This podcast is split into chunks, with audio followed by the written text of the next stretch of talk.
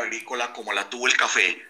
Acuérdate que anteriormente, cuando sacaron el caturra, que era la, eh, que era la semilla de café, que se podía sembrar en plano y que aguantaba más, y la Federación de Cafeteros, como también ha hecho Federros, nunca dejó de mejorar semillas y yo creo que la Federación de Cacaoteros de Colombia ha hecho una muy buena labor en eso con el Ministerio de Agricultura que no le ha llegado a todos los campesinos, es cierto.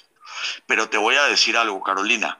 En la experiencia que tuve hablando con gente santanderiana en Bucaramanga, me dijeron, no importa que el cacao suba, porque nunca va a subir lo que nosotros queremos. Y me enseñaron algo muy interesante. Me preguntaron, ¿de dónde son las mejores chocolatinas? Y yo le contesté, de Bélgica y de Suiza. De hecho, aquí en la calle 90 en Bogotá hay un tría de chocolates belgas carísimos. Y yo te pregunto, Carolina, ¿produce Bélgica o produce Suiza cacao? No, pero ¿cuál es la diferencia? Que cuando tú vendes una libra de cacao, cuántas en cuánto la vendes y cuántas chocolatinas te van a sacar. Por eso fue que los santanderianos decidieron tomar algo que tú ya ves incluso en las droguerías y demás. Tienen un chocolate que viene en una caja de cartón y que lo venden sin azúcar y sin otras cuestiones, porque se dieron cuenta que el negocio a la postre va a estar es en el valor agregado.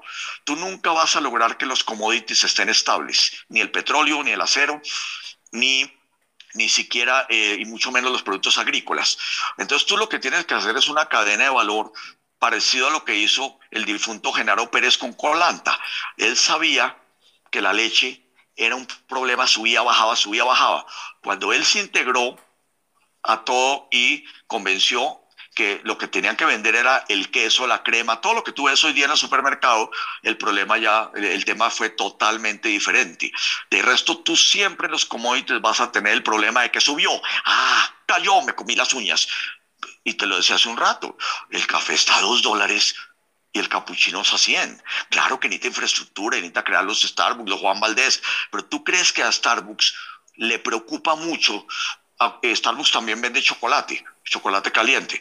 ¿Tú crees que le preocupa mucho que el cacao suba o baje? Es tan marginal lo que pesa el cacao que no es importante, que no es importante para eso. Entonces, esa integración que están haciendo en Santander creo que es la que tienen que hacer el resto de los cacaoteros del país. Estoy seguro que ya lo están haciendo. Sé que la Federación de Cacaoteros es una entidad interesante, pero si tú no miras como hizo Genaro Pérez, en lugar de ver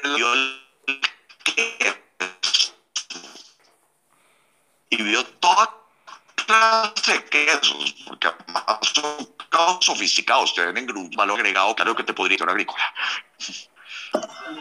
Buenas noches, tengo una pregunta. Diego, adelante. Eh,